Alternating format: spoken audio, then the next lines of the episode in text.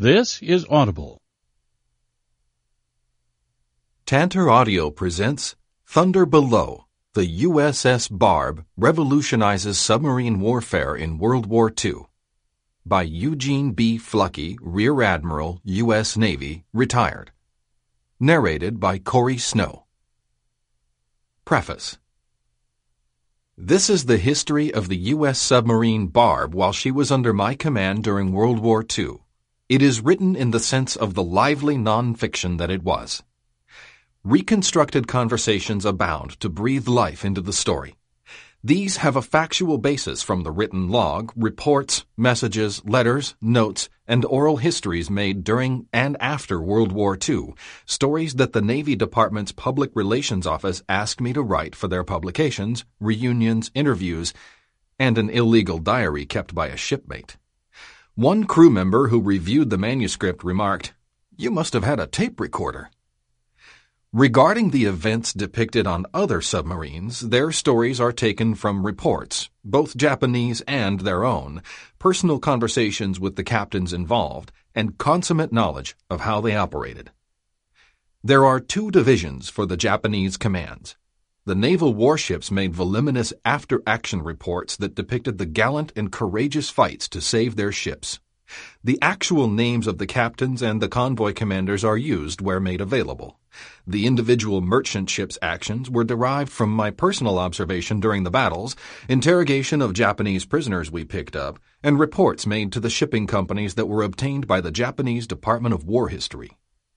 Our outstanding Wolfpack commander, Admiral Elliot Loughlin, verified the Barb's actions on three patrols.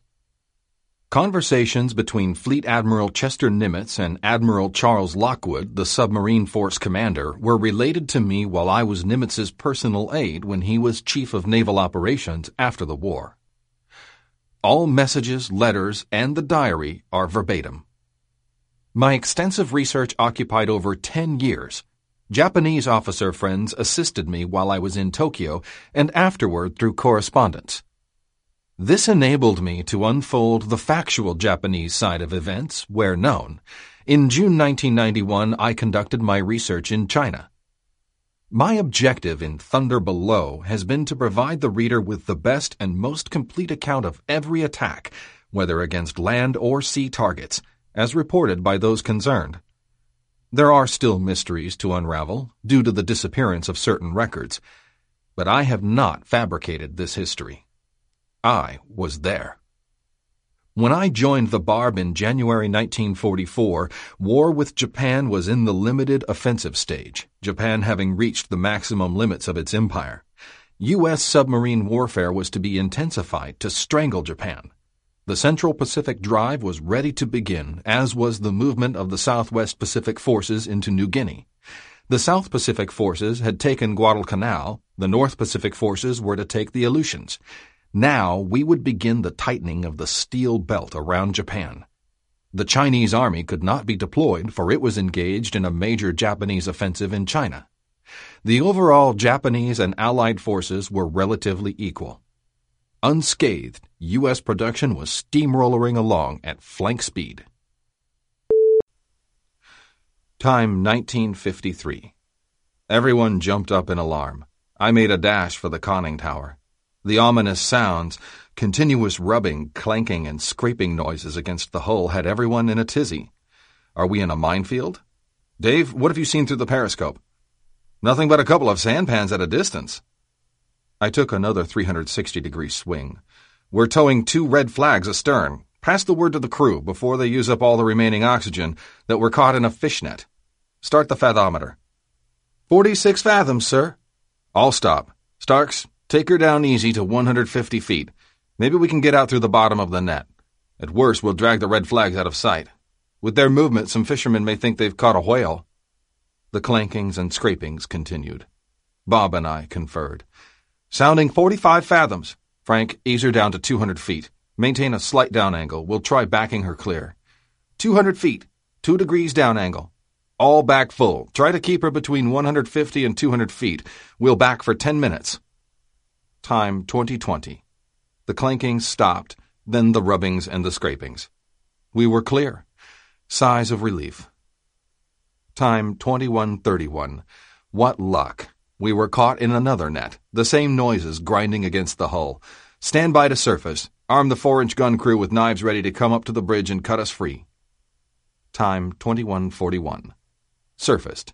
The barb was covered. Bridge, shears, and deck were encased in a strong net of line as thick as your thumb. In the last of the twilight, we lay to. The cutting party, augmented by the rest of the gun crews, climbed all over the topside, unleashing the barb once more.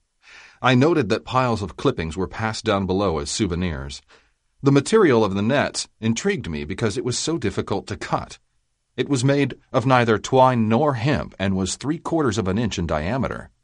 Prying a bit apart, I found it was made of an exceedingly tough rolled wax paper. The whole net was buoyed with wood and weighted with lead pellets and rocks. Quite ingenious. Hey, Captain, we got a problem, Swish called from the deck aft. Not so loud. We have four sampans at about 3,000 yards. Come forward. Sir, this net is wrapped tight around the propellers. We can't pull it loose. Someone has to dive over the side, follow the net down, and clear the screws. Wow. In this 34 degree water? Who's our best swimmer? Traville Houston. Has he done any diving? Has he? You know that 100 foot diving tower at Pearl where we trained to escape from a submarine? Well, he's the only one I know of who's dived in at the top, swum down to the bottom, and back up again without any outside assistance. Sounds like a human fish. As he's the first loader for the four inch gun, he's somewhere down on deck with you. Both of you come up to the bridge. They arrived. Houston volunteered. I can do it, sir. I need to put on my flannel underwear and a diver's belt with a knife. Swish can hand pump air to the face mask. The props are 15 to 18 feet below the surface. It'll be very dark down there. We couldn't use lights because of the sampans, but we could bring the props closer to the surface by flooding the bow tanks.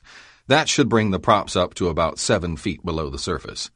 Fortunately, the barb was only a thousand miles below the Arctic Circle, so this dim twilight might last for another hour. Houston, you should be able to see the shape of the props. Now let's get cracking and bring some towels and blankets up. In jig time, Houston was over the side and clawing his way down the net to the props. Five minutes later, his head bobbed up. He was hauled on board. Trouble. Swish, the airline is too cumbersome. Let's use the mask plug. I need a few more dives. Good God, it's cold. He dove in again. In four minutes, he reappeared, gulped a few deep breaths, and disappeared again. After several more performances, I became worried and told Swish to bring him aboard. Houston had now been in the water almost 30 minutes. Swish gave two jerks on the tether line, and Houston's head bobbed up alongside. Swish wanted him out, but Houston objected. Captain, he's almost finished cutting the net loose and wants to finish the job now. Okay, but he's lost a lot of body heat. It's dangerous. Tell him not to overdo it. Down he went for almost five minutes, came up, gulped air, and went down again. I sent for Doc Donnelly. Doc, get down on deck and get Houston aboard. He'll kill himself or get pneumonia. As Doc headed aft, Houston emerged holding his fingers on high in a V, but he was too far gone to climb aboard. The men on deck formed a human chain and lifted him up bodily. He was shaking so badly he could hardly move. Wrapped in swaddling blankets, he was passed down through the after torpedo room hatch and on to his bunk. Doc started working on him with medicinal brandy. We cast the slashed net over the side and tested each shaft at slow speed. No noises. The barb was ready to answer bells. At dawn, before my customary trip to the bridge at the end of Navigator's Twilight, I dropped by Houston's bunk to see how he was doing. Doc was resting in a chair next to him and motioned for me to be silent. Then he gave a thumbs up as our diver slept. I tiptoed away, happy. 30 August, time 12:15. Received an ultra message on a convoy departing Takao, southern Formosa, heading for Manila. Ed swung into action, ordering the pack to an intercept spot. At full speed, we headed for the Bashi Channel, 50 miles south of Formosa. All of us were forced down a few times by planes. At 0120, 31 August, we sighted smoke and received a contact report from the Queenfish up ahead. We were receiving radar interference from three other subs. Tuck took the barb to flank speed and headed for the smoke until Plot could give us a better intercepting course. The Commodore soon joined me on the bridge. Ed, Queenfish is some six miles ahead. With this three-quarter moon, she will attack submerged. Tunny is about five miles on our starboard beam. From radar interference, we have one of Ben's Buster's subs up ahead. She has probably sent a contact report to bring her sisters into the ballpark. Stand by for a circus with two wolf packs jumping on the same convoy. This is an open area with Donc's Devils gone, so it's free for all. Concur, Gene. I can't coordinate the other pack. This one isn't in the books. But based on our positions, have Barb be the starboard flanker. Time 0143. Radar has a night flyer coming in fast.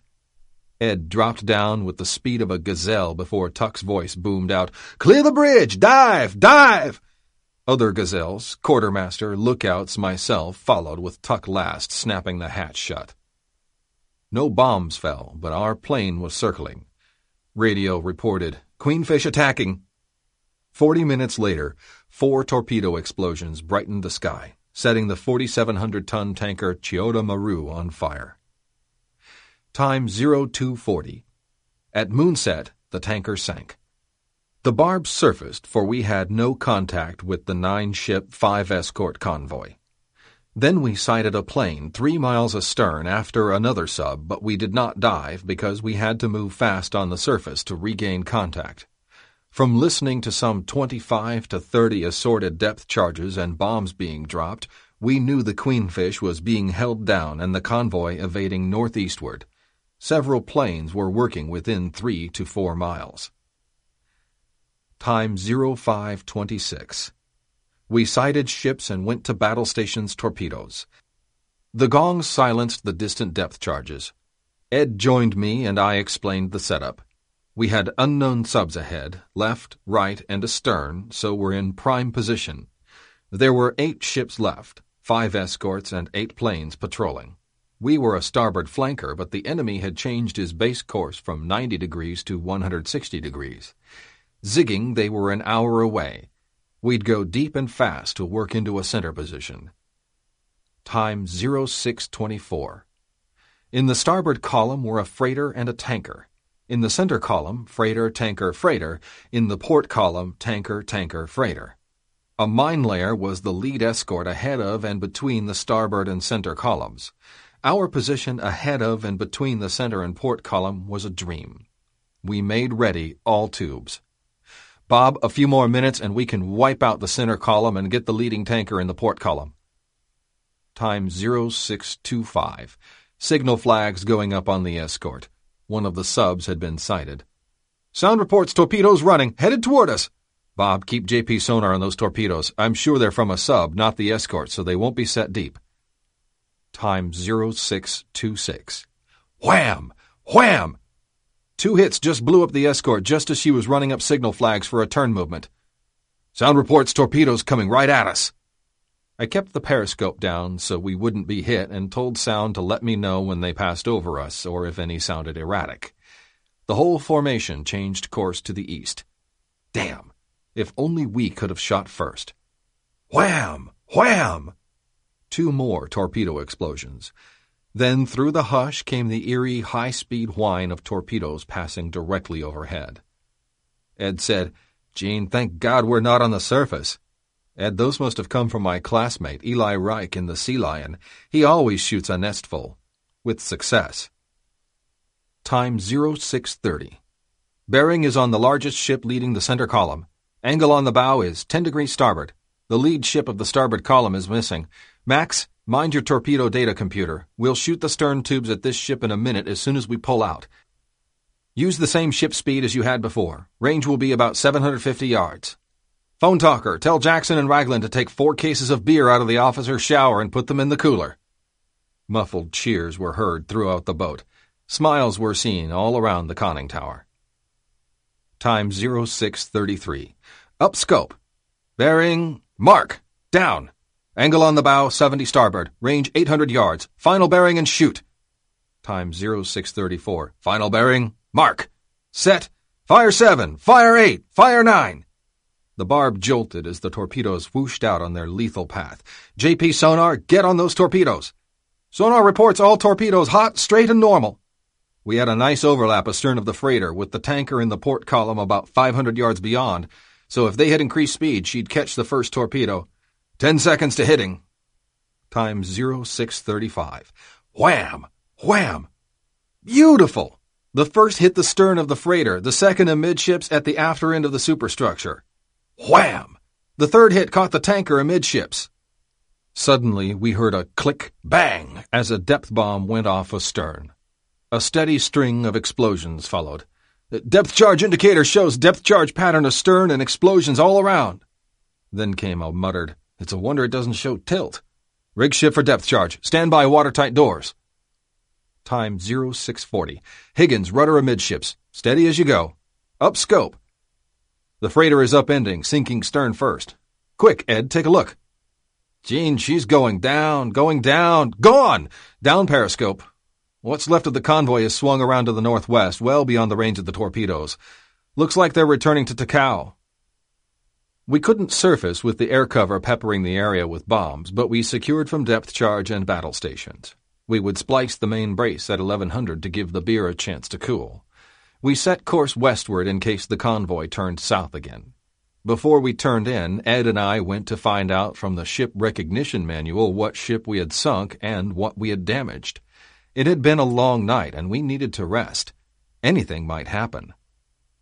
Unbeknown to us, the Tunny was making an approach on the same freighter and was almost ready to shoot when our torpedoes slammed into her. What a disappointment for them. I took a swing through the boat to have a few words with those members of the crew who were not lined up at the heads holding their water, it had been too long a night. In the after torpedo room, cheers rose as I entered.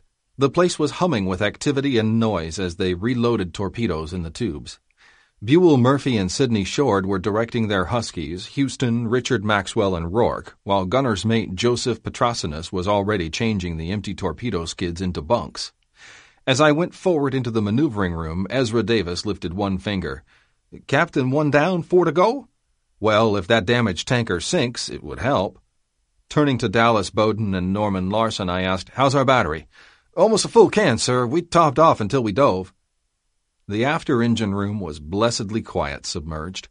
Chief Franklin Williams, Walter Price, and Clarence Spencer were busy replacing an injection valve, so I didn't tarry other than to tell them planes would probably keep us down for at least four hours. Knowing that Ed was waiting, I buzzed through the forward engine room where Elliman, Norman Wiersch, Rudolf Schmidt, and William Whitt were standing easy.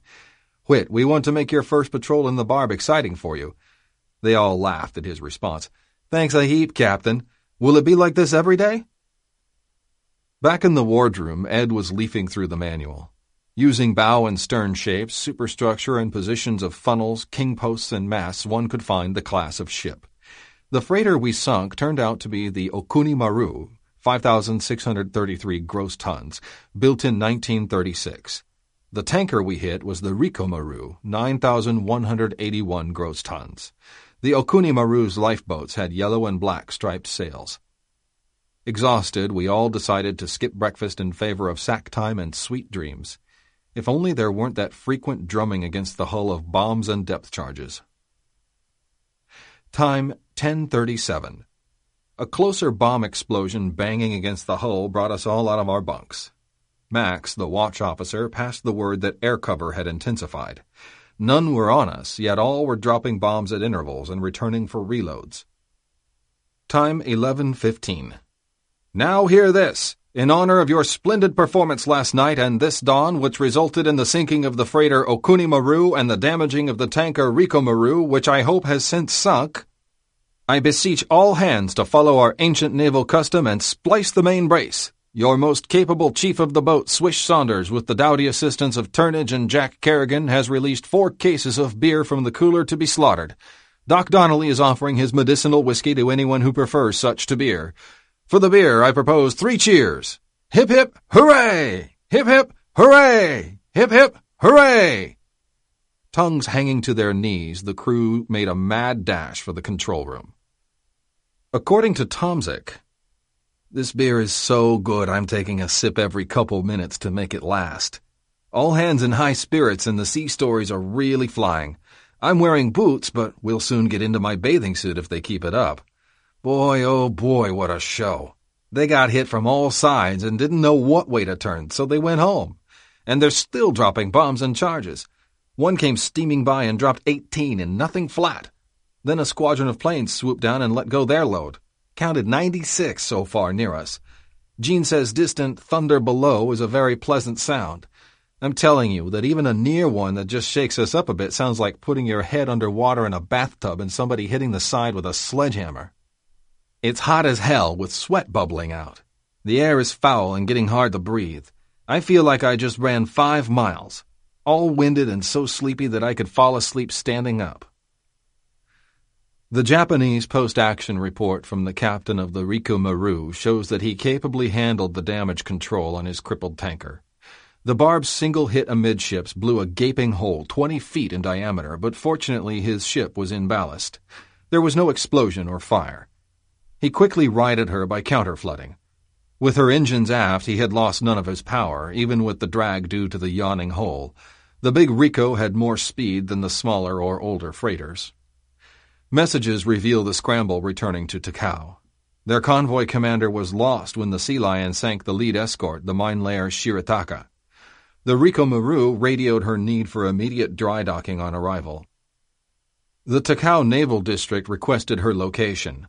They had received a message at 0700 stating that the Mi-15 convoy was under submarine attack at latitude 2111 north, longitude 12111 east. A hunter-killer group of six ships patrolling off Takao had been dispatched to sink the sub. This group was expected to be on the scene by afternoon. Just before sunset, the Rico arrived at Takao. The dry dock was open and pilots moved the Rico in.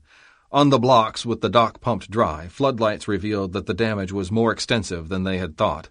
Many spaces were leaking through cracked plates. Repairs would take over three months.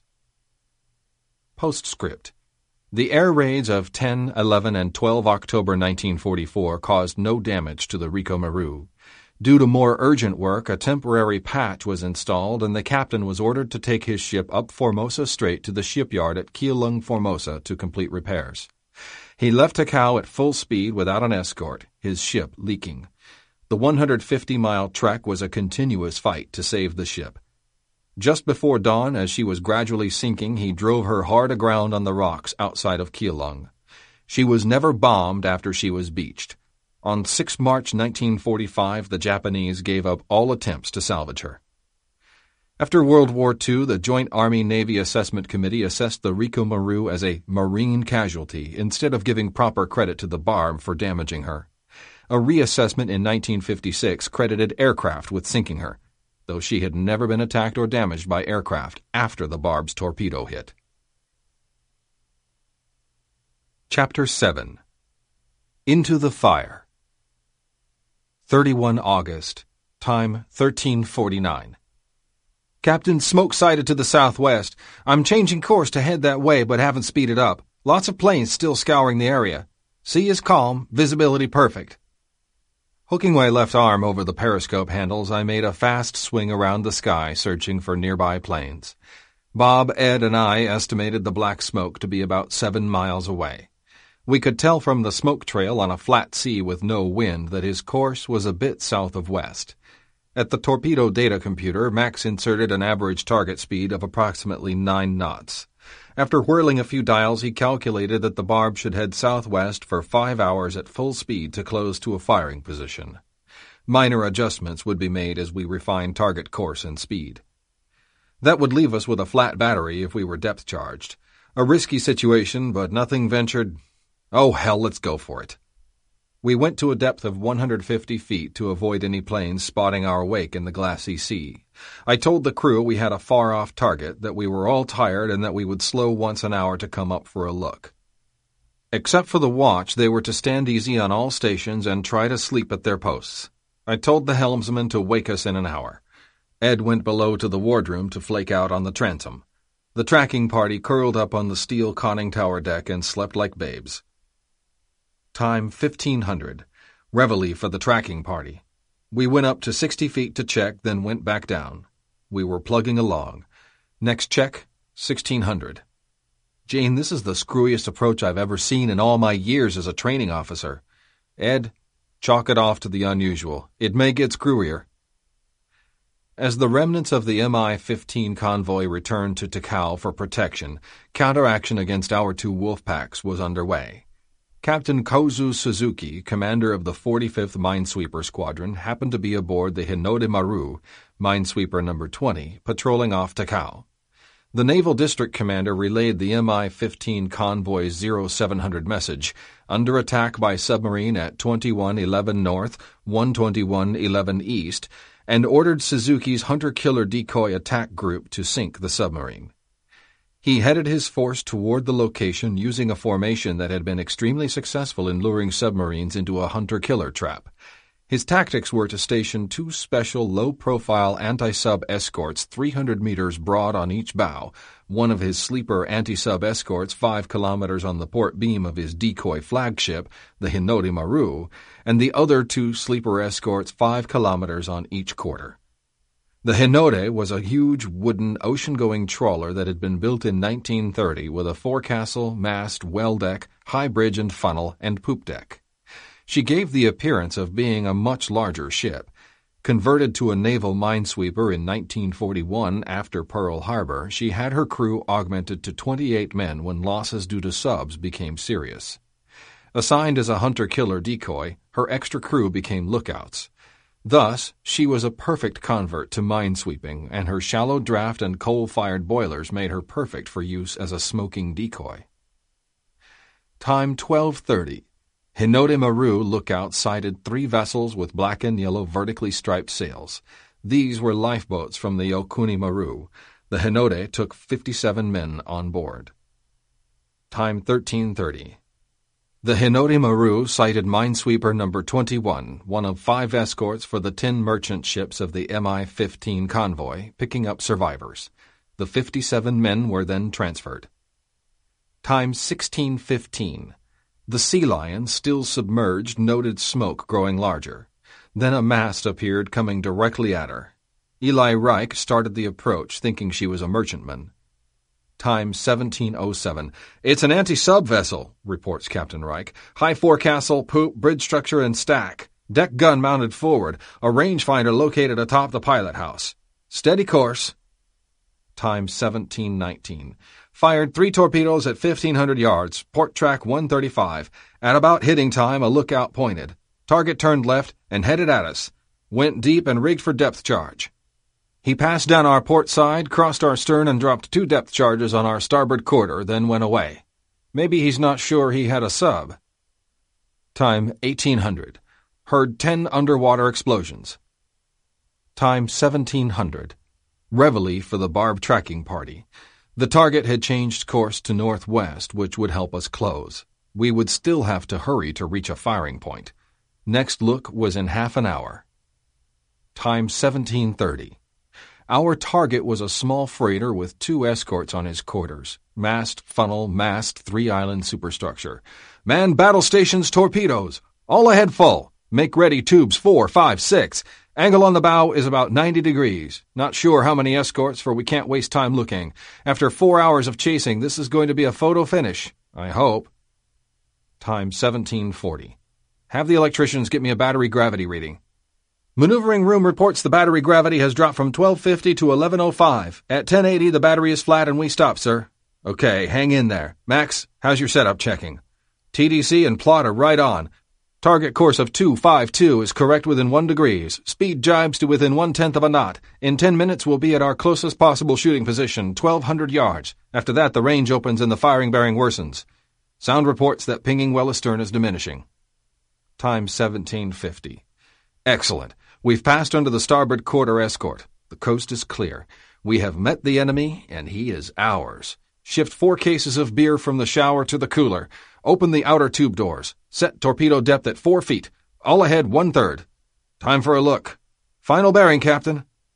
From my crouched position, I flopped the scope handles down as they cleared the deck, glued my eye to the eyepiece, and rode it up till it was clear of the water. Something was wrong. I swung the scope around from side to side, withdrew my eye, blinked, and looked down again. I banged the handles against the scope in vain. Damn! Down scope! Gene, what's wrong? Ed, I can't see. There's something covering the scope. I don't know what it is or what's wrong. Time 1753. Captain, range is steady. We've got to shoot or it'll open. Listen, Bob, same thing again, but this time raise the scope and dip it on my signal. Maybe we can shake whatever it is loose. Up scope. Nope, still there. Try again. Sir, range is opening slowly. We're losing bearing. I burst out laughing. hey, we've encountered the latest fiendish anti-sub weapon of the Japanese, a patrolling bird. As the scope clears the water, he or she is there and lights on it, draping his or her tail over the slanting exit eyepiece. Let's foil it. Ed, control one scope while Bob controls the other. Bob, have your scope clear the water as a feint, a fraction before Ed's scope, which I'll use for shooting. Understood? Range is opening, 1,260 yards. Time 1759. All ready. Up scopes. Camera, quick! Slapping it on the scope, I took a photo of the bird, took off the camera, and swung the scope to the target. Final bearing. Mark! Down scopes.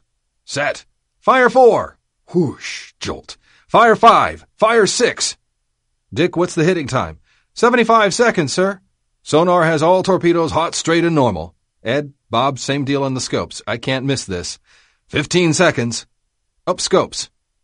His guns are manned fore and aft. There are about fifteen lookouts dressed in white on a catwalk above the bridge. An officer is looking. Wham! My God, right under the bridge. Bodies are flying through the air. Wham! Water spout at the well deck. Wham! Under the forecastle. The gun crew's been blown overboard.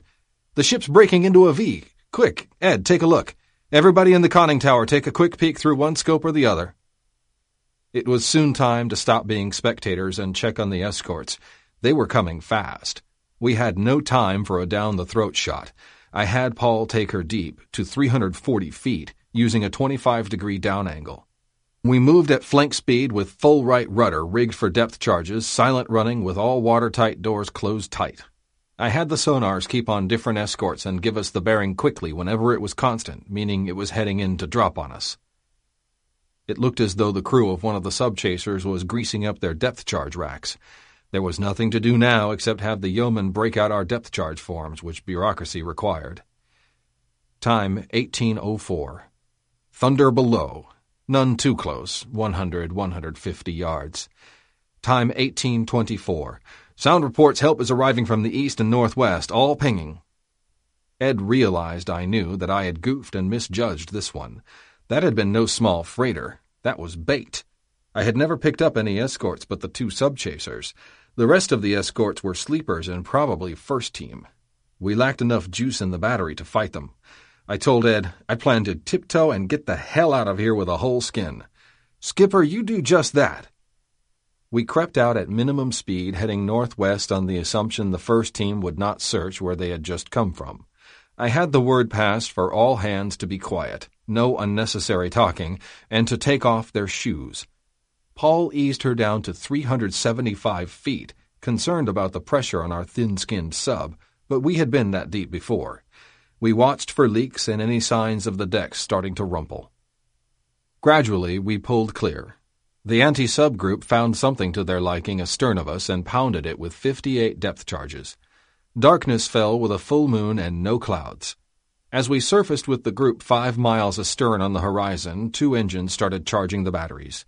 The other two on propulsion sped us westward, evading various small patrol craft, to a new scouting line that Ed set up. 1 September, after some 200 bombs and depth charges the day before, we looked forward to a peaceful interlude well clear of any enemy bomb sites. Studying the charts spread over the wardroom table, Ed wondered whether we had a good spot or were jumping from the frying pan into the fire. Commodore, only test and time will tell. Test and time told us to act like a yo-yo, evading air cover by diving and surfacing some nine times during the day before dinner. It was exhausting being the fox for the hounds. Taking our leisure, we unfolded our napkins as a platter of steaks was served. Suddenly, left full rudder, all ahead flank! Captain, periscope starboard beam! Dashing to the bridge with my napkin tucked in my belt, I met Tuck, who had the situation well in hand. Chick, the officer of the deck, looked a bit nonplussed, almost shell-shocked. As he was the only officer not yet qualified as submarine watch officer, we put him on watch with Tuck as a backup. Thank God. I don't understand the psychology of it, but from my experience in peacetime battleships and destroyers, I became convinced that three-dimensional operations are more demanding. Perhaps it's a David against Goliath syndrome, or God helps those who help themselves, or the loneliness of knowing there's no outside help that quickens one's reaction time, but it's there. No one, regardless of rank or other experience, becomes qualified in subs until he achieves that. For one hole sinks a submarine. Good evasion, Tuck. Return to course. After dinner, Max relieved Tuck and Chick. Dusk was approaching. I wolfed down half my dinner before joining Max on the bridge. Dawn and dusk, the most dangerous times for a surfaced sub due to the fading visibility, normally found me sitting topside searching the sky and nearby waters for floating mines or periscopes. That evening the sky was sprinkled with cumulus clouds, much like a field of cotton. Time 1848. Max's strident, plane astern, clear the bridge, dive, dive, had me landing in the conning tower before the klaxons sounded. Lookouts came tumbling down, and Max deftly slapped the hatch shut and gave a powerful spin to the wheel, tightly engaging its locking lugs. Up scope, left full rudder. As the scope came out of its well, we heard a tremendous roar as the plane passed over us, but no bombs fell. Peering through the eyepiece, I saw that the plane was heading straight for the Tunny four miles ahead. I could see the Tunny still on the surface. She hadn't seen him. Gene, can't we warn her? Ed asked. It was too late. He was dropping bombs already. As the Tunny submerged, we heard the rumble of explosions, and I saw the Tunny's stern rising. I told Ed to take a quick look. A bomb must have exploded right under her tail. Ed backed off and shook his head. It looks bad, and that plane is still around. Time 1952. I watched through the periscope as another salvo of bombs landed on the Tunny. Enemy aircraft had marked her position with float lights, and another string appeared to indicate her course on diving. Then they dropped a green magnesium parachute flare on her position. Gene, try to contact the Tunny by sonar, Ed said. Tell her to stay deep and that she's marked with float lights and flares. We'll let her know by sonar when the coast is clear and it's safe to surface. Meanwhile, Barb will stand by nearby to render assistance. Kerrigan failed to make sonar contact. Time 2200. Air cover cleared out. No lights around. We surfaced. Couldn't make radar contact on the Tunny. We also tried radio, but no contact. Time 2110. The Queenfish, on the ball as usual, made contact on a convoy at the astonishing range of 34,000 yards. Ever a team player, Elliot quickly sent us a contact report. Since the barb was miles astern, he crossed the northeasterly base course of the zigzagging ships to attack from the port flank. Forty minutes later, the barb made contact and moved in to attack from the starboard flank when the Queenfish finished. Time 2231. The Queenfish fired four torpedoes, ranged 3,200 yards and 95 degree port track. The Kashi sighted the torpedo's wake passing to starboard and ordered a 45 degree course change to port toward the Queenfish. One torpedo hit in the Omoroyama Maru, which the Queenfish saw and the Barb heard. The Kashi fired a red rocket flare signaling submarine attack. A second explosion followed. Time 2250. The Queenfish reported her attack completed, fresh out of torpedoes. Ed directed her to trail. Now it was the Barb's turn. Time 2254. Battle stations torpedoes! I waited for the gongs to stop, then announced to the crew, Men, we have a nice fat convoy of five big tankers and six or seven escorts. Queenfish hit one that hasn't slowed, so they're alerted. We may have a bit of tangle, but oil for the lamps of Japan makes the barb thumb her nose at anyone. On your toes, we're heading in. I told Bob to make ready all six tubes forward and the two after torpedoes, leaving only one torpedo forward for a reload, which we might need. If we do, make it quick. Understood and tell Jackson and Ragland to put four cases of beer in the cooler. Muffled cheers were heard from below. Bob, if you can spare Brooks, send him up. With Tuck on the target bearing transmitter, I need a quartermaster up here to help me keep track of this flock of escorts. I'll cross between the starboard ones to shoot the lead tankers. Time 2323. The barb bored in at full speed with the convoy heading north and zigging. We were almost sandwiched between two escorts. As we were working out the setup to shoot the after tanker in the starboard column and the big one just ahead of her in the center, Tuck yelped, That big ship between the columns is an aircraft carrier! Ye gods, a flat top! A submariner's dream. The chance of a lifetime appeared before us. One of His Imperial Majesty's carriers was protecting this important convoy. Tuck shouted. We've got to get closer. It's hard to line her up in this poor light.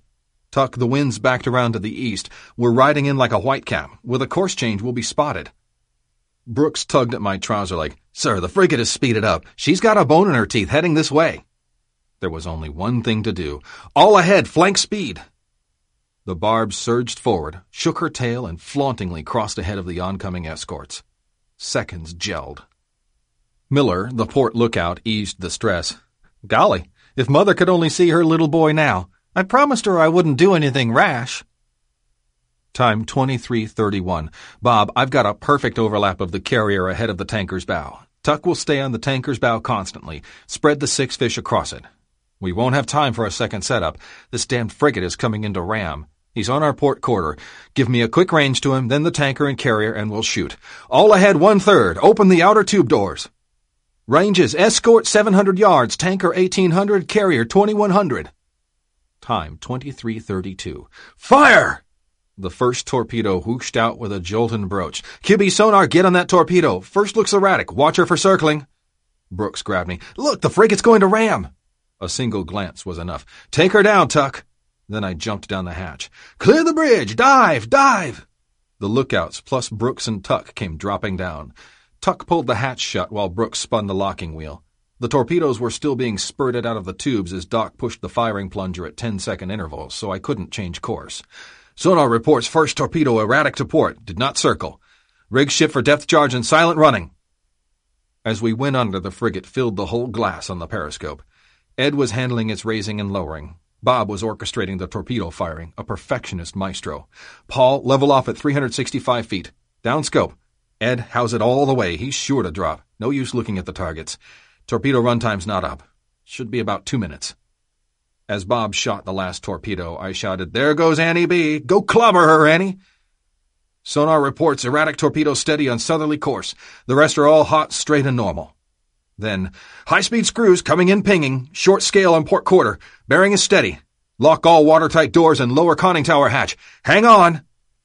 Time 2334. Boom! Dick called out. Hidden tanker! Time 2334.09. Wham! Hidden tanker! My God, she must have exploded! The Barb bounced around with the concussion. Our grins were cut short by the nerve-wracking sound of propellers passing directly overhead. Stand by. Dead silence. On board the surfaced Queenfish, trailing the convoy, Elliot and his executive officer had their eyes glued on the convoy. Harry Higgs, after careful study, announced, Captain, there's a carrier smack in the middle of the convoy. Boom! Barb's hit the trailing tanker. Boom! Wham! Good Lord, that second hit, she's exploded. Look at that giant fireball. Yeah, it's over 500 feet in diameter. Must be a million gallons of gasoline going up.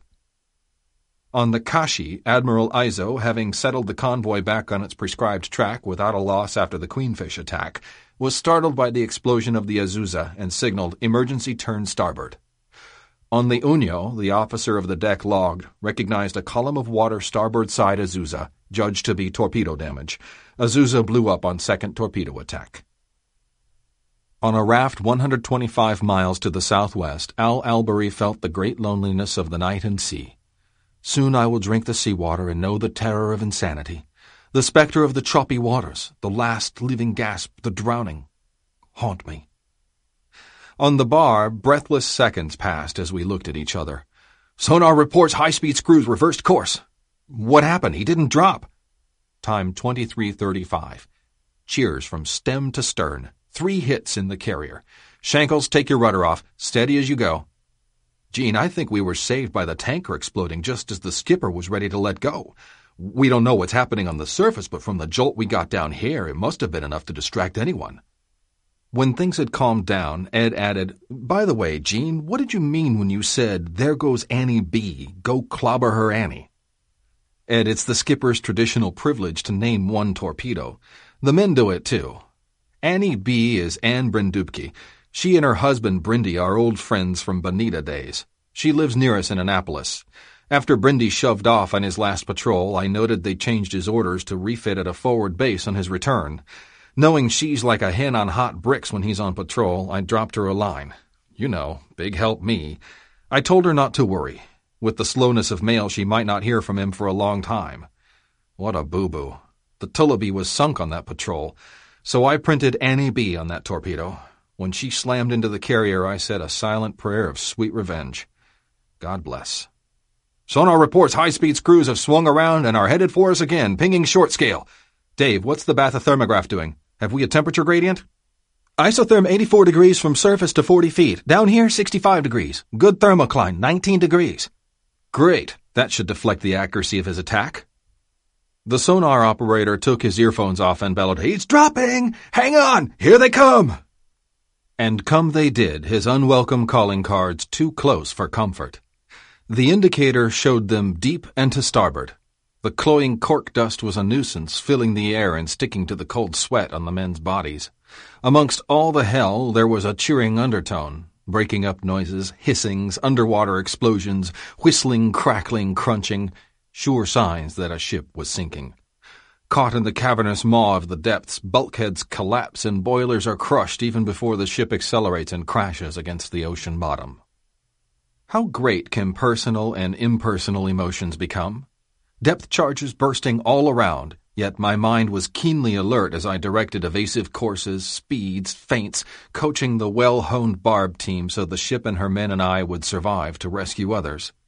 Yet a small part of my subconscious pondered the fate of the carrier that, head high, proudly steamed along just four minutes ago. Now she was writhing in her death agonies, her planes slithering over the side. The ugliness of destruction was tempered by the sobering knowledge that such planes could deal death no more. Random depth charges were felt far off, not close. Sonar reports destroyer turning and heading back at us. Dave, give me a course from plot to pass within 50 yards astern of the tanker's position when hit. Bob, I'm cutting as close as I dare to the stern of the tanker. There should be something burning up above. I hope she can't follow without getting singed. On the Unyo, after the Azusa exploded, the hydrophone room detected a torpedo sound just abaft the starboard beam. The emergency alarm was pressed, indicating the sub's direction on the bridge battle board. Captain Ikuzo Kimura ordered left full rudder, battle stations. The Unyo had turned less than ten degrees when the torpedo hit below the steering room on the starboard side. Two seconds later, a second torpedo hit the main engine room. Captain Kimura was furiously doling out myriad orders over the damage control circuit that was feeding information to the bridge, fighting to keep his Unyo alive. Reports kept jamming in. Steering, main engines, auxiliary machines stop functioning and are unfunctional. All lights are out. Fires are extinguished in all boiler rooms and all main valves closed. 18 dead in engine room, one in steering. Just then, the third torpedo hit near the stern. The Unyo heeled over five degrees to starboard, righted herself, and began to sink stern first, slowly. To prevent further attacks, Captain Kimura ordered, Commence volley firing starboard cannons at the prearranged range. Point abaft the beam. On the Kashi, Admiral Aizo canceled any attempt to assist the Azusa, burning ferociously from bow to stern with a tremendous lake of fire around her. There could be no survivors from that holocaust. He radioed the stopped Unyo on the voice circuit. No response. He then spoke in uncoded plain language to all ships on the voice circuit to continue with Z-Plan, Tailing escorts, frigates 21 and 27 to assist Unyo. The Vice Admiral pick up survivors and pass this message. Land-based air cover is requested. Upon receiving this message, Frigate 21 passed it by blinker to the Unyo and notified the Kashi of her depth charge attack, believed to have sunk the submarine as it disappeared off sonar near the Azusa. The barb was deep now and running fast, cutting across the formation close astern of the tanker. A second set of noises, mixed with the rumble of the depth charges astern, told the death knell of the second ship as she began to break up. Bob, secure from depth charge and silent running. Paul poked his head up through the lower conning tower hatch. He was soaked to the skin. Had another cable pushed in down here, causing a fire hose at this depth. Tight now, but control room bilges are flooded.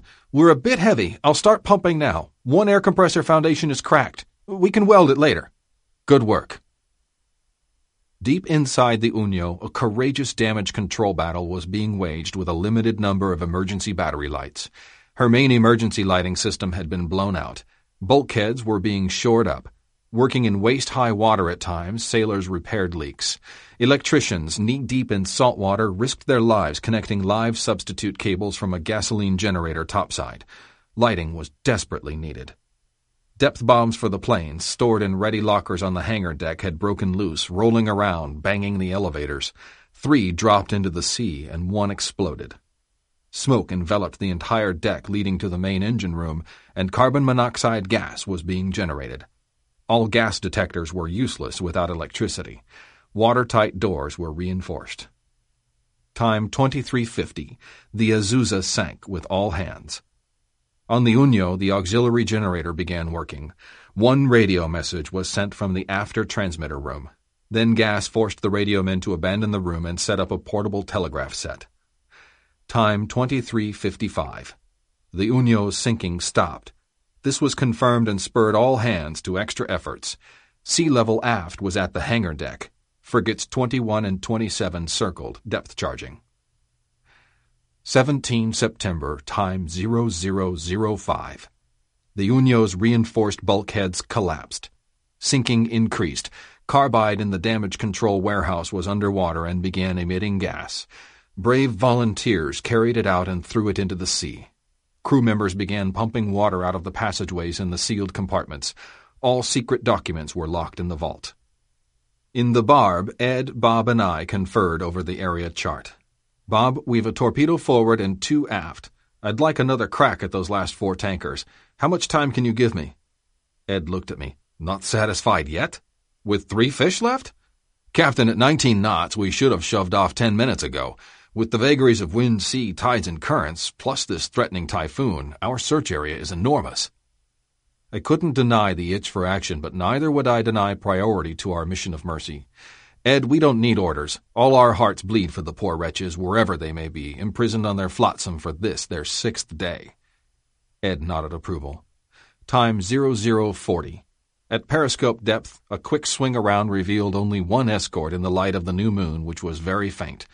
Random depth charging continued. Bring her up to 45 feet for radar. Two pips were spotted at 11,000 yards, probably picking up survivors. With no burning oil, we surfaced and took off at flank speed. We were submerged only one unforgettable hour. Now hear this. Barb teamwork tonight was perfection. I feel sure we sank a 22,500 ton carrier of the Otaka class and a large tanker of the Itokushima class, 10,000 or more tons. I am proud of each and every one of you. You know how I feel. I know you're exhausted, but we must be ready at dawn, so now I ask you to turn to for half an hour and make the barb ship shape for our guests. At 0130, we'll splice the main brace, then hit the hay until dawn when the rescue lookout stations will be manned. Secreted away, Tomzik wrote, Made ready bow and stern tubes. Fired all six forward as we were diving with destroyers coming right down our throat. Five hits, three on a flat top and two on a tanker that blew up. We heard them breaking up. Wahoo! Always wanted to hit a carrier. Went way deep and the ash cans commenced. They're still dropping and coming closer. Counted 58 so far. We've lost them. They've stopped dropping. Oops, I'm wrong. There's another, and another. Surfaced with all four generators on the line breezing out of here. Two destroyers astern. Total ash cans for that lovely picnic? 63. Squared things away in the room. At 0130 interrupted again, but this time it was fun Our ration of beer and a shot of whiskey for good measure if wanted. Alone after lunch, I kidded Ragland. After your last patrol, your third in Barb, did you know you had orders to go to new construction? I did? Yes, but your shipmates came to me and asked me to stop the transfer because you owed them so much money from your gambling debts. They did? Yes, they did. And I did. Now, Ragland, you need a winning streak, or the option of no more gambling, or else you'll never leave Barb. When are you going to pay them? After this patrol, Captain. Will your pay cover all your losses? Sir, if I tell you, will you promise not to tell them? Okay, shoot. Lego told me I would get orders to new construction. I had enough money to pay them, yet I wanted to make this last patrol with you. So I told them I was broke and leaving. They told me they'd fix that. They sure did. You hoodwinked us all. Honestly, what am I going to do with you? Captain, I heard that you can't have more than four patrols in command, so this is the last one for you, too. Ragland, you handcuff me with your loyalty. Suppose the Admiral lets me have a fifth. What do you do? Then I don't pay them all I owe. You've promised you won't tell. You're an absolute charlatan. Now I'm an accomplice. Why don't you strike for a legal rating? Paul Monroe came in just then and sat down. What's on your mind, my diving officer whiz?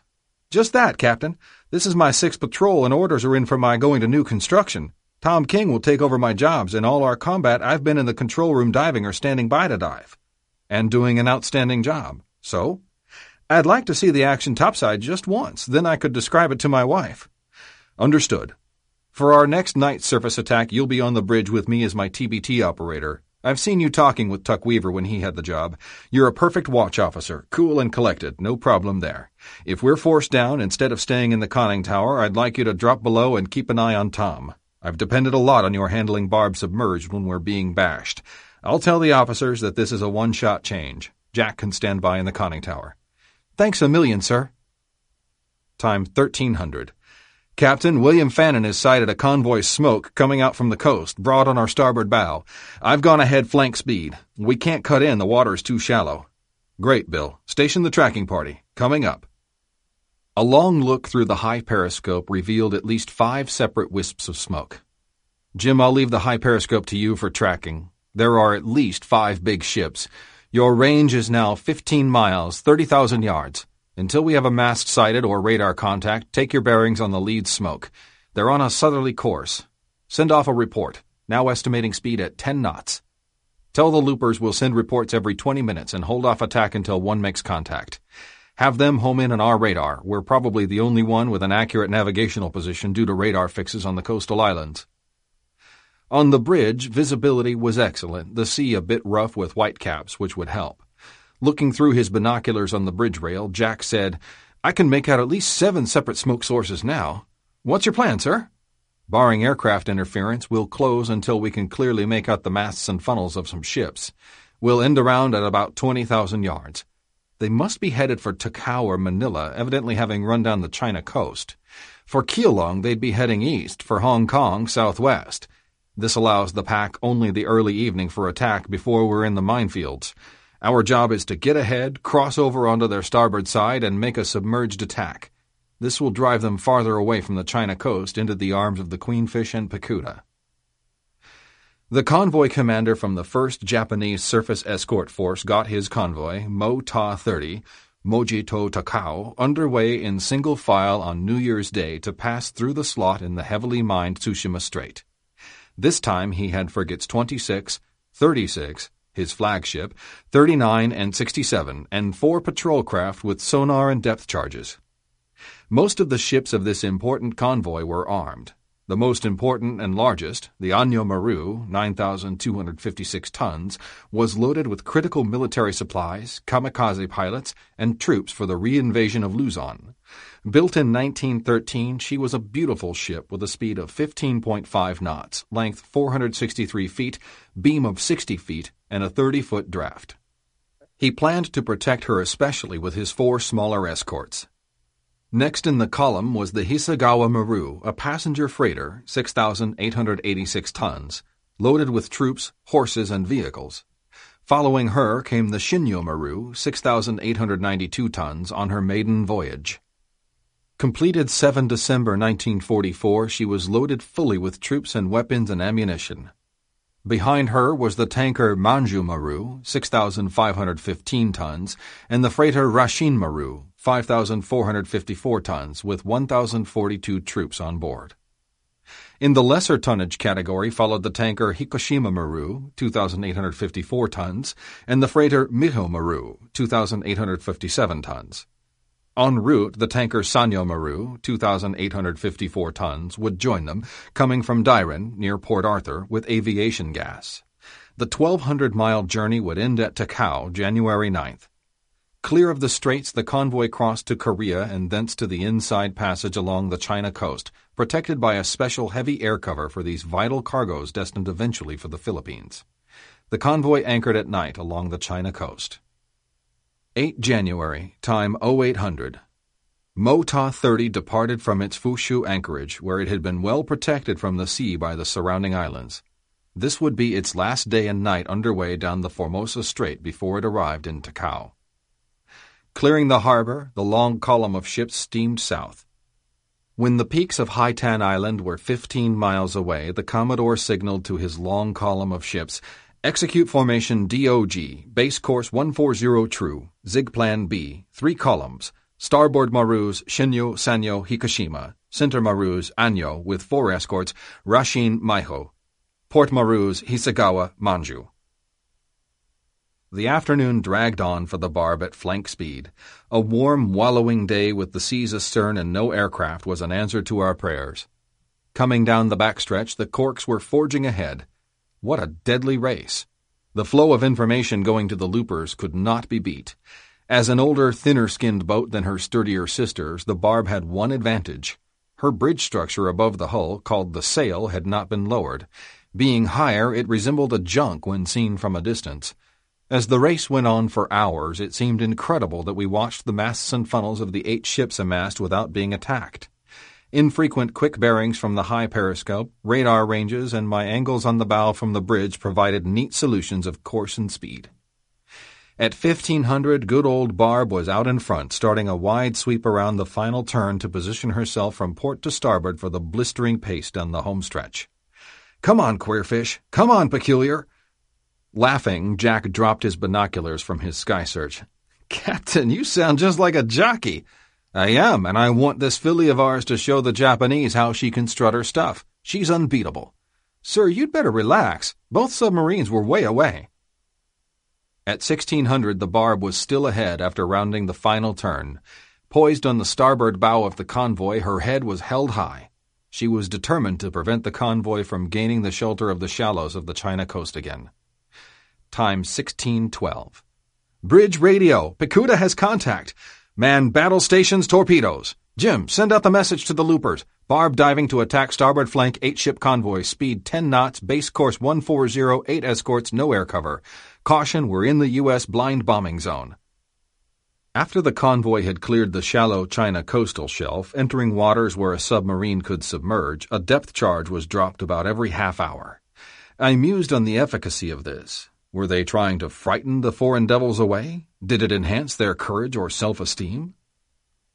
Author's note.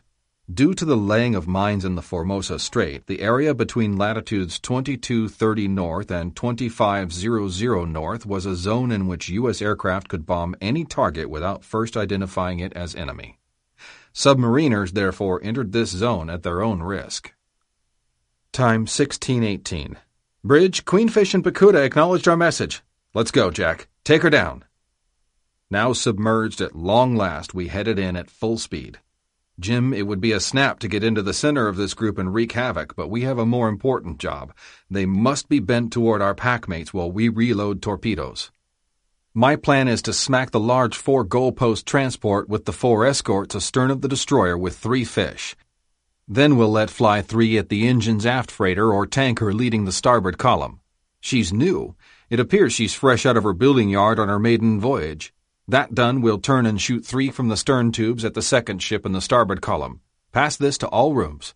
Aye, Captain. Dave says plot shows we'll be shooting in 40 minutes if the convoy doesn't change its zig plan. The loopers have only until midnight to work on this convoy. By then we'll be in the minefield. Maximum depth during combat will be only 130 feet. Twilight ends about 1900. Time 1710. Up scope. Bearing. Mark. Down. Range 3200 yards. Angle on the bow 30 starboard. All ahead one third. Make ready all tubes. Coming in nicely. Put four cases of beer in the cooler. Jim, be a touch smarter in handling the periscope. I don't want it to be seen. Four and a half second exposure is what we've trained. Keep your finger on the button. When I say down, I mean down instantaneously, not fumbling for the button. Sorry, sir. Open the outer tube doors forward. Plot, any zigs for the next five minutes? Yes, sir, right now. Squatting on the deck to catch the periscope handles as they cleared the well, I ordered, Up scope! Down! They're zigging away. Plot, you're right on the button. Good work. This'll be the final setup and shoot. Set it in fast and accurately. Set torpedo depth 8 feet, divergent spread from aft forward 50 yards between torpedoes. Everybody ready? Yes, sir. Time 1724. Up scope. Angle on the bow 70 starboard, range 2500 yards. Bearing, mark, down. Set. Fire 1. Fire 2. Fire 3. Sonar, get on those torpedoes. Jim, we have a full overlap of the big freighter in the port column. The barb shook with joy as the departing torpedoes jolted her and her shipmates. Time 1725. New setup. Up scope. Range 1500 yards. Angle on the bow 60 starboard. Bearing. Mark. Down. Fire 4. Fire 5. Fire 6. Left full rudder. Sonar reports first torpedo salvo all hot straight and normal. First torpedo, second salvo is running left of course, not circling. Last two are hot straight and normal. Dick yelled, Hitting time! Up scope. As explosions shook the ship, I reported, Smack the transport just forward of the funnel. Second hit slightly abaft the transport bow. The third hit, a tremendous explosion, ducked my periscope. Being intent on the coming stern tube setup to which we were swinging, I idly remarked, Now that's what I'd call a good solid hit. Overhearing someone mutter, Golly, I'd hate to be around when he hears a loud explosion. What does it take to make him afraid? I let go my grasp on the scope handles. That comment and the tinkle of glass from a shattered light bulb snapped me out of my fixation on the coming shot. The full force of the explosion dawned as I noted the shocked expressions on the faces of the fire control party. Men had grabbed the nearest support to keep from being thrown off their feet. The depth gauge now read 82 feet versus the 60 foot attack depth ordered. The barb had been forced sideways and down. Captain, forward torpedo room reports cases of canned goods burst open and are being cleared preparatory to reload.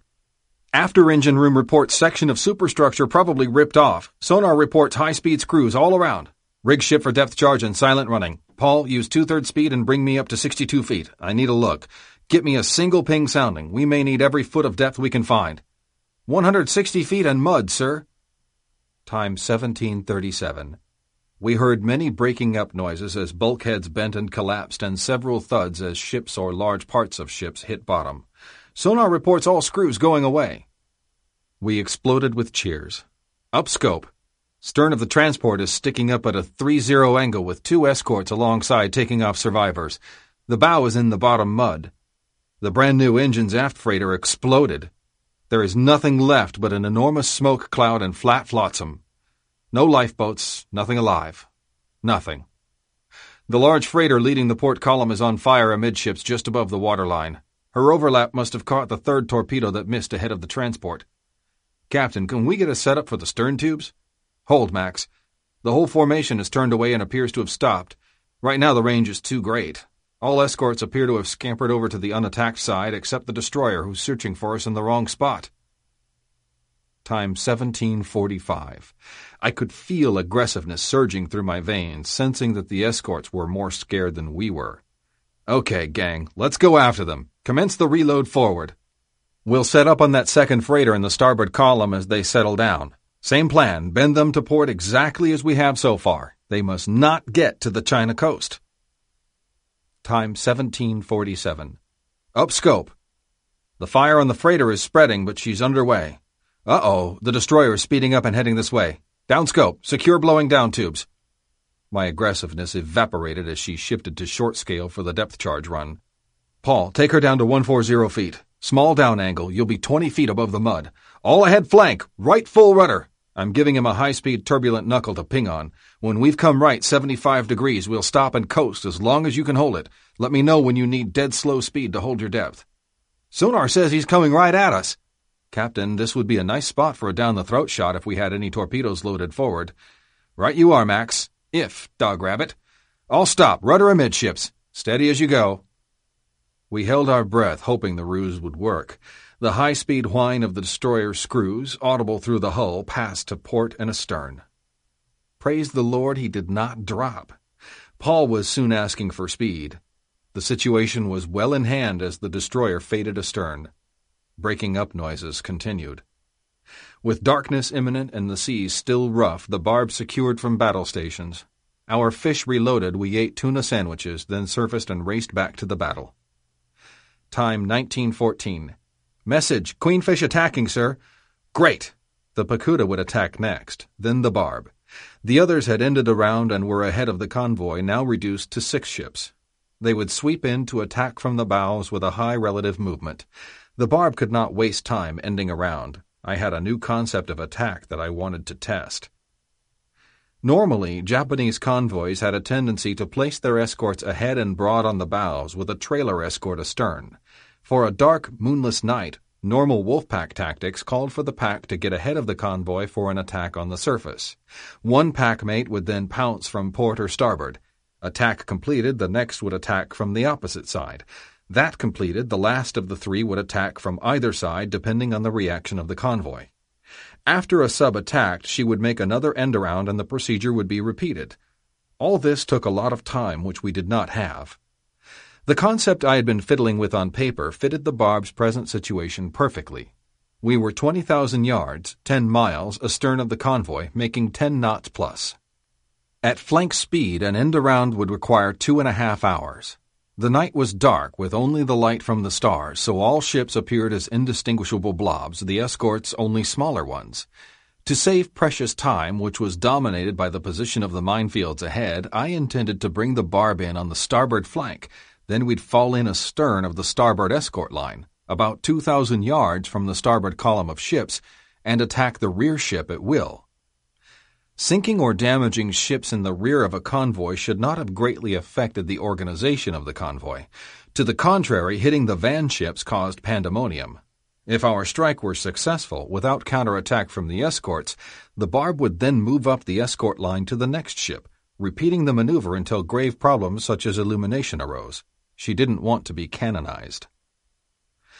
With the loss of the most important ship, Unyo Maru, and the ammunition ship Shinyo Maru, the convoy turned northeastward toward the North Formosan ports, although the minefields, which would deter enemy submarines, were closer. The cliffs, however, did offer some protection. The convoy wheeled around again and reformed the remaining six ships into two columns. With escorts aplenty, the Commodore put one ahead, three on each side, and one trailer. Then he closed the mountainous Formosan coast to 10 miles, though in the dark it appeared much closer. All ships increased speed. Time 1934.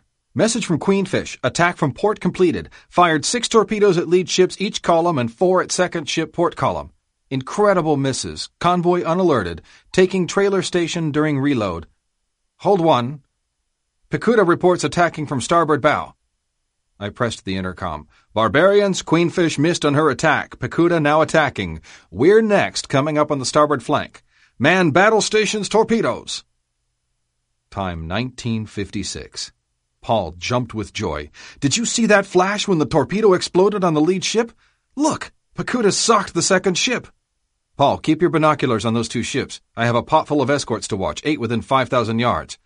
Bridge, Jim, I've been watching the Picuda attack on the radar scope. She swung around and is very close to an escort which may be after her, heading out. We can move in. Understood. Make ready all tubes. Hitting the trail ship to starboard will take the pressure off Picuda. Left full rudder, come left 45 degrees. Captain, the ship's hit aren't sinking or slowing. Too bad. Shift over to the target bearing transmitter. We're heading in. Bluth, Lego, as we leave the escort line, concentrate on the escorts astern. I don't want any escorts following us. I'll watch the ships and the trail escort. The convoy appears to be turning left, Jim, closing the coast. Most of the convoy made a 90 degree left turn to close the coast.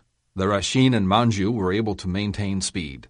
At five miles off the beach, the convoy resumed its course of 225 true. Frigate 67 assisted the Hisagawa, which was foundering without pumps. The damaged Rashin Maru ran ahead of the convoy, leaving the Miho as a trailer to port. The starboard column was still intact, led by the Manju, then the Sanyo Maru, and last the Hikoshima Maru. The two escorts were now to port of the Sanyo. Unseen, the barb was in attack position at 2,150 yards. Open outer doors, tubes 1, 2, and 3. Paul, keep the hairline of your scope steady on the middle of the last ship. Jim, we have a nice overlap with the trail ship in the port column. The other ships on the port side seem to have disappeared. The escorts hang around us like a bunch of flies, as if we're one of them. The seas have calmed, sheltered by the coast. With electric fish and no phosphorescence, they won't know where they came from. Stand by. Final bearing. Mark. Time 2012. Fire 1. Fire 2. Fire 3. All ahead full. Right full rudder. Rejoin escorts. Set up on ship ahead. Time 2014. Bridge, all torpedoes normal, 15 seconds to hitting time. Paul yelled, Hit amidships! Hit forward! She's nosediving!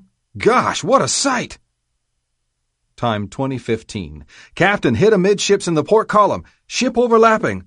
What a flash! There's smoke all around her. Paul just stared. I watched our next target as we moved forward up the escort line without opposition. Captain Jim, the radar pip of the target has disappeared. She sank. The pip of the overlapping ship has diminished to half size. She must be sinking. Right, Jim. Pass the word well done to all hands. We saw the target sink. The other ship's spot is clouded with smoke. We can't see her. Check later to make sure she's sunk. I need your radar to shift to the starboard middle ship, our next target. The strategy of joining the convoy as an escort is working to perfection. The escorts are dropping depth charges sporadically. Soon as you have a setup on the next target, I'll take her in. Paul, snap out of it! The damaged destroyer Hamakaze, left by convoy HI-87 at her anchorage 10 miles away at Shinchiku, heard the explosions and got underway. Captain, we've got a good setup. The two ships that are left seem to have increased their speed to 12 knots and changed course to 190 true, closing the coast even more. Depth here is about 160 feet. Maher, give me a radar range to the three closest escorts. Escort dead ahead is 550 yards. Escort to starboard is 980 yards. Escort astern is 1500 yards. The two biggest escorts are near the far side of the target. Others are scattered with apparent confusion, sir. Pressing the intercom, I announced, Everything is okay, so on your toes, barbarians. We're heading in again. There are only two ships left. Open outer doors on tubes 4, 5, and 6. Set depth 8 feet. Shankles, come left 50 degrees. Lookouts, stay in the fore and aft escorts. Paul, put the hairline of your scope on the target's midship. Range? 1,500 yards. Set up checks. Final bearing? Mark. Time 2033. Fire 4. Fire 5. Fire 6. QB sonar on the torpedoes. Right full rudder. All ahead full. Plot, Dave, have your assistant Higgins break out a chart and check our navigational position. These cliffs look like they're hanging right above us. I don't want to run aground. Sonar reports all torpedoes hot, straight, and normal. Time 2034-30. Three perfectly timed hits were followed by a stupendous eruption that far surpassed any Hollywood production. The rarefaction that followed the vice-like squeezing first pressure wave wrenched the air from my lungs. Somehow I formed the words, All ahead flank! The high vacuum in the boat made people in the control room feel like they were being sucked up the hatch. Personnel in the conning tower who didn't have their shirts tucked in at the belt had them pulled up over their heads. On the bridge, the target now resembled a fantastic, gigantic phosphorus bomb. The volcanic spectacle was awe-inspiring. Shrapnel flew all around us. Lookouts, take cover! Pieces sparkled over 4,000 yards ahead of us. We alternately ducked and gawked. The horizon was as bright as day. A quick binocular sweep showed only the one ship ahead remaining and a few scattered escorts turning away. None of the escorts near the exploding ship could be seen. Had they blown up? Forward torpedo room reports that some missiles are striking the hull. Aye, tell Stretch Laughter it's flying debris. At this point, I was ready to haul ashes and take a respite. Not so Paul, who in five patrols in his diving station had never seen a shot fired nor a ship sunk. He really had his guns out. Frantically, he pleaded that we couldn't let that last ship go. Besides, he loved to hear the wham, wham, wham of torpedoes and to see millions of bucks blowing sky high. It was a good sales talk. Jim, with the escort line evaporating, Barb has become the escort. Commence approach on the last ship. Put us on a course to pass her at no more than 2,000 yards. Then I'll cut in for a stern shot. Aye, sir. The destroyer Hamakaze had been underway for only one minute when she saw at 15,000 meters the incredible explosion and immense ball of fire as the shipload of aviation fuel changed night into brilliant day. With 14 knots her maximum speed and an unreliable hull, she stayed on her course for Mako Naval Base in the Pescadores, where she ran aground. Frigate 36 scraped her bottom in her haste to get away. The Manju Maru and a smattering of escorts raced on, everyone for herself, leaderless. The exploded target remains sank. The barb had a bone in her teeth as she caught up to the last ship. Now on the port quarter, she was minutes away from a sashay in to 1,400 yards. Then, with a swirl and swish of her kilts, she'd turn away and let fly with three torpedoes. Max, have you a setup? Paul's on her constantly. Perfect, sir. Everything checks. No zigs. Time 2055. Bridge, urgent message from Queenfish. Hey, save one for me. Aye. Check fire. Shankles, resume previous course. Leave the outer tube doors open. Jim, we'll go on ahead to see if any ship got away. Send Elliot green light. Barb attacks completed. Good luck. A message came in from the Picuda saying she would follow the Queenfish. We could attack as long as there were ships and torpedoes left. We had had our share, however. We passed the last ship abeam to port at 2,160 yards. What a temptation! Investigating a pip 10,000 yards ahead, we confirmed it to be two escorts hightailing it for Takao. Radar found no others. Time 2125. The Queenfish requested enemy course and speed. She knew the barb had been hitting. Evidently, she was still some distance off. We replied, recommending she catch up to the last ship. Unbeknown to us, the Picuda was well ahead and out on our starboard flank. Waiting for the finish of the Queenfish attack, she was also set up to attack this last ship. Bridge, radar shows one escort on the ship's starboard beam and another escort coming up fast on the same quarter. This last ship will be well protected. All ahead, one third. We can't wait any longer for Elliot or she'll get away. Set up and give me a range. Paul's steady on. 2,600 yards. That other escort is only 3,000 yards on her quarter. Better shoot. Max, when your generated range is 2,200 yards in about a minute, Paul's giving continuous final bearings. Time 2153. Two hits in her starboard quarter. Check fire! We had had only 20 seconds to go before firing. Shocked, we determined that the escort coming in must have been the Queenfish. The Picuda had had a similar shock, for this was the ship she planned to attack next. With no merchant ships left in this area, she went to flank speed and headed for the slot in the minefield, hoping to find something. In the Queenfish, Elliot had noted the escort on the starboard beam of the ship and another broad on her bow. Not realizing this was the barb, he considered firing two fish at her, but gave up the idea to concentrate on the close escort. A third potential tragedy had been narrowly averted. The target stopped. The barb stopped. Would she sink? Time 2157. Bedlam commenced. The target was settling, but she courageously opened fire in all directions with automatic weapons 25 mm, 37 mm, and at least one gun, 3 inch or larger. The escort did likewise, firing toward the disengaged side. Jim, hang in there. I believe the Queenfish has been forced to dive with all the wild firing going on. So long as the pip is disappearing, we won't attack, but if she doesn't sink, we will. We'll remain stopped until she does. It was weird to be laying to there, listening to the rattle of the 25 millimeter guns, the poomp, poomp, poomp of the 37 millimeter ones, and the blasts from 3 and 4 inch guns. The gun's smoke pungently foul odor hung heavy throughout the ship. We were protected by that smoke from their guns. Captain, there's no change in target pip. That does it. Queenfish can't attack submerged. All back two thirds. Jim will back into 1,500 yards to make sure a two torpedo coup de grace will sink her. Shoot tubes 9 and 10. Time 2202. Target pip disappearing again. All stop. Check fire. We'll stay here until it's definite. Shore batteries now joined the fray from at least six points along the coast. Fire from their ships, all tracer, was high and erratic. Projectiles flew thick and fast. The shore battery's fire was novel. Their shells burst as they struck the water a few thousand yards west of us. It seemed that the Japanese believed they were being bombed instead of torpedoed. On the after part of the bridge deck, Paul was manning the after TBT for a stern tube shot. As his first baptism under fire, it was unnerving. Captain, Captain, they're shooting at us. We've got to get out of here. Paul, which way are they shooting? They're shooting from left to right. No, right to left. Some are passing over us. Let's go. I thought I'd have some fun with him. Paul, it's so dark I can't see which way you're standing. Are they shooting from port to starboard or starboard to port? I don't want to turn Barb smack into the line of fire. Dead silence. I could see Paul's shadow approaching me. He kept coming until his face was about six inches from mine. Captain, this is one hell of a time to be specific. We both laughed. Okay, Paul, that ship has her lower decks awash. She's not going anyplace and certainly isn't worth the expenditure of more torpedoes.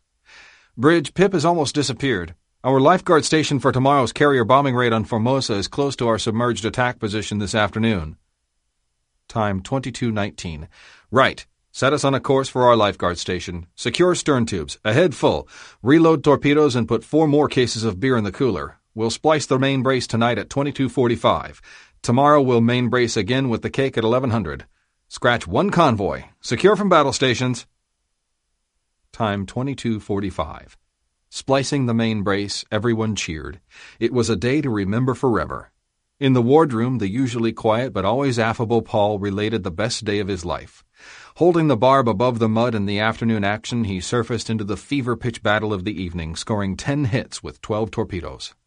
We celebrated the great teamwork all around. Joining the general rejoicing throughout the boat, Bluth and Lego had shipmates spellbound with their tales of two lookouts. I wished everyone could have seen the action. Time 2356. The Picuda reported that her attack was completed. She had gone down to the edge of the minefield slot and had found one ship. She attacked and missed with a four-fish salvo. No other ships got away. The Picuda confirmed the pips of both ships disappeared after our first night attack, definitely sunk. Unbeknown to the Picuda, the last ship she attacked foundered and beached in a few hours. This Rashin Maru, damaged by the Picuda's first attack, had left the convoy earlier.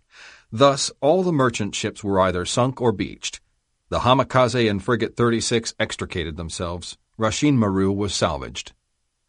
Lying in my bunk, I critiqued myself about the attacks and what we needed to sharpen. My main concern was the muttering I had overheard. What does it take to make him afraid? Why wasn't I afraid?